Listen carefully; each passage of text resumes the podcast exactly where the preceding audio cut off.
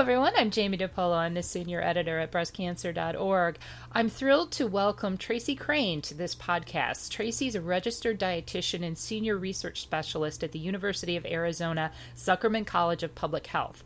Her research focuses on diet, specifically studying diet quality and cancer risk. Tracy has more than 15 years of experience developing nutrition plans for cancer survivors, many of them breast and ovarian cancer survivors. Today, we're going to talk about diet, obesity, and what the new U.S. Department of Agriculture 2015 to 2020 dietary guidelines for Americans mean for women who've been diagnosed with breast cancer, as well as women who want to keep the risk of the disease as low as it can be. Tracy, welcome to the podcast. Thank you so much, Jamie, for having me. Oh, we're thrilled, and you know it's it's February now, so it's relatively still a new year. There may be a lot of uh, resolutions that people are still trying to keep out there.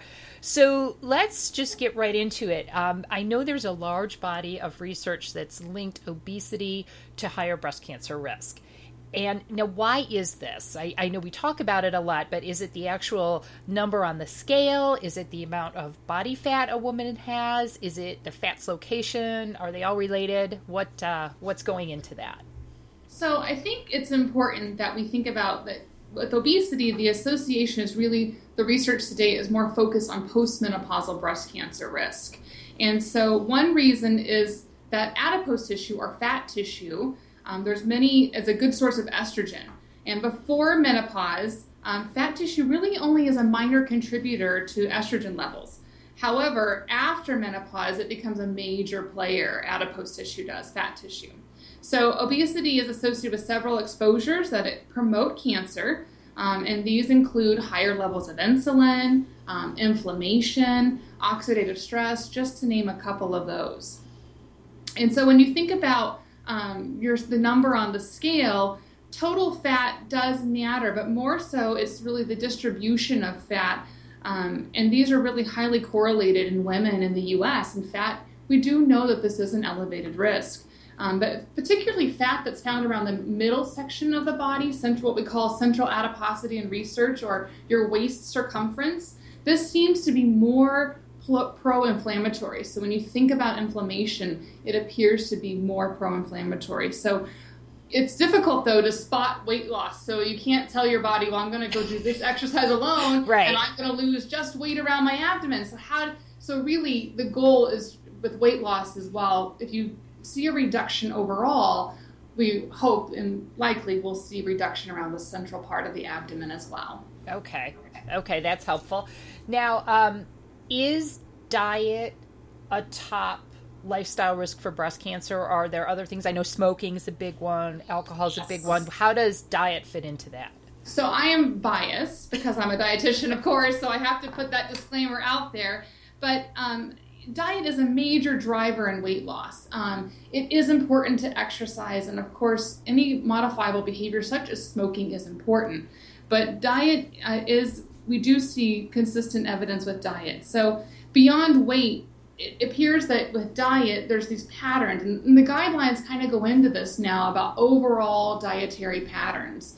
And so when you look at these large epidemiological studies like like EPIC, or that was known as the European Prospective Investigation into Cancer, it really showed that eating a Mediterranean type diet pattern um, reduced uh, overall breast cancer risk. Um, and these key components to dietary patterns really are high vegetables, high fruit consumption. We know fiber. I mentioned earlier in the podcast that um, that really the adipose tissue and estrogen may be a link for that increased risk. And fiber, we know, can modify estrogen exposure. So I think that really thinking about the overall diet pattern is very, very important when we think about breast cancer risk. It's not just one food, one one um, nutrient. Okay, so and as you said, it's not one food doesn't like lead to an increase in cancer risk. Similarly, no one food is going to prevent cancer risk or lower it. Um, and you've you've kind of just alluded to this uh, with the Mediterranean diet. On on our site, we tell women to eat a diet that's rich in fresh, nutrient dense foods and low in processed foods and foods with added sugar. Is that similar to what you talk to your uh, clients about? So with with our clients, you know, we really try to focus on again the overall pattern and the quality of the diet. And I think it's important for as you begin to think about changing your lifestyle to pick one thing at a time, focus in on that, and see how that really starts to incorporate. I, I often tell my my clients that many people can do anything for three days, right? You could ask somebody to eat nothing but carrots for three days, and they could probably do it. They could likewise, they could probably even with the right incentive do it for three weeks. But when we're talking about a long term change in your overall diet pattern or diet quality, it's got to be something that's sustainable and is doable. And I can write you a prescription, but if that prescription doesn't fit into your everyday life, the odds of you continuing to do it are really not very good. So it is important to to think about your your globally and holistically what does your lifestyle look like? You know, give it some thought. Pick one thing at a time, but we really do encourage a heavily plant-based diet because it covers many of those things. It's high in phytochemicals and antioxidants, it's high in fiber if you focus on a plant-based diet.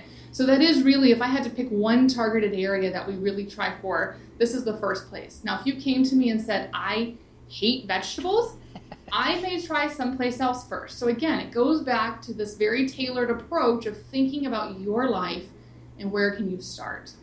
Okay. And it's important to remember too to enjoy your food, I think. I mean, I think oftentimes we get caught up in trying so hard to do everything right that we forget that food is meant to be enjoyed. So finding that balance is really important. Okay. And I know, uh, kind of going along with that, um, a lot of people say they do great when they're at home, but then when they go out, it becomes an issue because, you know, you may go to, I don't know, a specific type of restaurant, you know, whether it's a, a food ethnicity, you know, Italian, whatever, and there's, they don't feel like there's anything there that's appropriate for them to eat. Mm-hmm. Um, do you have advice for people who travel a lot or, or for business or work or whatever have to eat out a lot? So, what I tend to tell um, clients is that humans are creatures of habit for the most part. And so if you're flying on a regular basis or you're traveling or you are going to work and you usually have a set set of restaurants that you're going to gravitate towards. And planning is your best friend. And I know it takes time out of your day, but if you can spend 15 minutes, every website has, or every restaurant rather, has a website where you can look up the food ahead of time in advance.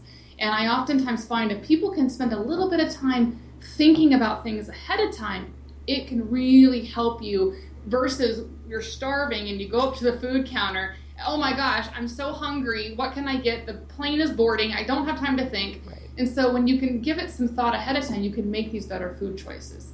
And back to um, you know a previous comment that i made with the plant-based diet you probably are never going to go wrong if it's predominantly vegetable. So a salad is usually good. Um, you know little tips of portion control with the dressing um, thinking about eating um, a sandwich with lean lean proteins, you know, turkey um, versus something that's fried, a fried chicken sandwich. So there are things you can do. And again, I think if you can give it some thought ahead of time, then you're not in the pressure of the moment to think about what can I eat, and that can be very successful for people. Is kind of pre-planning. Okay, that that makes great sense. Now, talking specifically about the guidelines, um, I looked read the new ones. I found the way they were presented a little confusing online. Um, yes. and, and then you know and, and was fairly familiar with the old ones. Now to me they look really similar. I'm not an expert. They seem very similar um, except that there it's it was really to me more what they didn't talk about. So like they don't talk about limiting cholesterol anymore. Mm-hmm. um, so you know what does that mean? We've been all been told for so long cholesterol leads to heart disease and then studies have come out that showing no there's really not that association. It's okay to eat eggs. Um, what as a professional what are you telling your clients about that? So i think it's still really so they did take out the specific guidelines around cholesterol. However the three s's are there right? So watching your salt intake the new added sugar and your saturated fat. And we know that saturated fat is a very large driver of cholesterol. So I, I don't think it's really gone per se. They're still targeting it with the saturated fat recommendations. And you know, I really think that again, it goes back to this overall pattern of a diet. You don't want to have a diet that's very, very high in, you know, in any one thing for that matter, whether it's um, processed food or high in meat intake. So again, it comes back to that overall quality. But you're right, things don't look too different other than the cholesterol, but I think it's still in there. I think that they are coming at it from really a saturated fat standpoint. Um, but again, I think it's important to look at the quality and what type of fat are you eating. So it comes down to the different types of fat. Okay. Okay. That's helpful. Now, is there, you, have very much emphasize a plant based diet. Um, if I'm a woman, if I'm a, a diagnosed woman, um. I'm out of treatment, it's, yep. it's in my rearview mirror. I want to keep my risk of recurrence as low as I can. Um, is there a best way for me to eat? And is that different or the same than for, say, a high risk woman who hasn't been diagnosed but also wants, you know, to keep her risk low? I guess I'm wondering if there are any differences between those groups. So I think um, what I tell women, regardless of whether they want to prevent their risk of recurrence of disease or prevent the risk, you know, of a, of a initial uh, breast cancer or any type of cancer for that matter, um, really it boils down to again I, is a lot of high vegetable consumption higher in fiber um, lower in fat. I do think there is evidence supporting a lower fat diet um, particularly for breast cancer risk in both the, the, the primary prevention as well as the recurrent risk again i think i go back to sustainability for both of these these women that are looking at breast cancer in different places whether it's prevention of recurrence or prevention of initial disease. And again, it's got to be something you can sustain because we know that long term, changing it overall is the best. So, thinking about your lifestyle individually, well, maybe really looking at it globally, where could I maybe fit in another serving of vegetables? And I also find it's easier for people to think about behavior change when they look at it from the standpoint of adding something. So, it's easier to add than it is to take away. So I often will challenge people to think about adding some vegetables to their to their lifestyle, to their diet versus taking something out. And oftentimes that's pretty successful.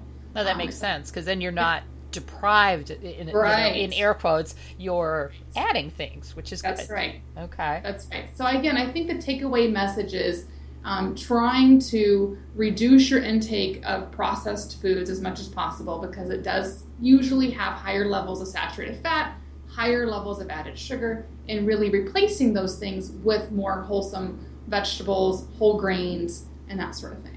Okay. Now I want to I want to go back to um, red meat and processed meat. Um, there was a study that came out last year. It was slightly controversial because of the way it was conducted. Um, you know, is should somebody who's been diagnosed or somebody who's really trying hard to keep their risk low avoid either one of those groups? I mean, just from my limited knowledge, it seems like processed meats would have more strikes against it than just red meat. You know, if you have a good high quality red meat, there may not be anything wrong with that. Um, but certainly, you are the expert. So, so there's the evidence supporting the, um, the association between um, red meats is highest colorectal cancer. Um, there is evidence with breast cancer and associated risk. Um, eating processed food in general, I think, is not uh, ideal for anybody, regardless if they're a cancer survivor or not. However, again, I go back to enjoying your food, and if something you have always loved is eating a steak, perhaps, um, once in a while, a high quality cut of meat, and it's not a routine occurrence, but maybe on a special occasion, maybe it's something that you have a tradition around. I mean, a lot of, again, you got to go back to quality of life also. And if that's something you really enjoy, once in a while, I think it's acceptable to have for sure to have that nice meal and the um, you know share it with somebody or even just for yourself. But on a regular basis, I think that people should consider limiting their intake of processed meats, particularly and red meats. Yes. Okay, and just to clarify, because I know people have asked me this, when you say processed foods, what mm-hmm what does that mean? What does that mean to me? Right. So to me, that means that things that have had um, preservatives added. If let's just think about the context of the study that came out, um, you know, the one that you spoke about with processed meats. And processed meats really means it's been cured with nitrates or nitrites, and those we certainly see an association with cancer risk with things that have been cured or preserved.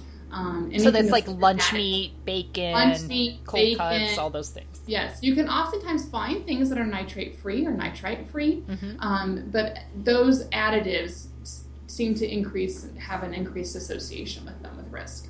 Okay, and one uh, one sort of ruler I guess I use for that is I look at it: is it a packaged food? Does it have more than two or three ingredients? That's is does that sound yes. fair? I th- yes, I think that's fair, and I also think it's important to remember that the food labels are your friend. Look at the food label. The food labels give you ingredients, and they are listed in order of quantity. So if there are three or four things that you cannot pronounce on that food label and they are very high up on the list, it's probably not as good of a selection as something else that has pretty clean, what I call clean ingredients, things you know, things you're familiar with, and that you would want to put in your body. Okay, okay. Um, now, do you think that most people are going to change the way they eat because of these new guidelines? I can't uh, even say that without laughing. so I would love to say that yes, everybody's going to read these. First of all, that everybody's going to read them. Second of all, that yes, I would love to say that people are really going to change. But do I think? I think it takes more effort and more um, intervention throughout this country and policy change to really help people change the way that they're that they're eating and really interpret these. I read a recent study that you have to put things into perspective for people. Um, this particular study I was looking at um, put the calorie content of different foods at a fast food restaurant. And they wanted to see if people could see the calorie content, would they make different choices? Turns out they didn't. But when they went back a few weeks later and they put up how much time they would have to exercise, ah. that changed their behaviors. And it's because people don't know what they don't know. And so, you know, we can't expect people to say, make a, a recommendation that you need to limit your added sugar. Well, what does that mean exactly? Right. Um, so I think we have to put it into context for people that is meaningful and understandable. Okay. Um, I was going to ask you about um, alcohol.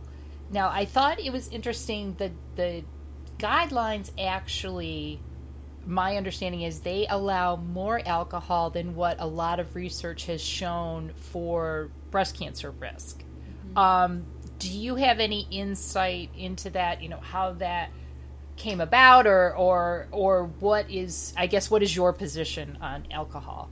So my position on alcohol with cancer survivors uh, is that if it if you do not currently drink alcohol on a regular basis, there is no evidence to suggest you should start drinking alcohol.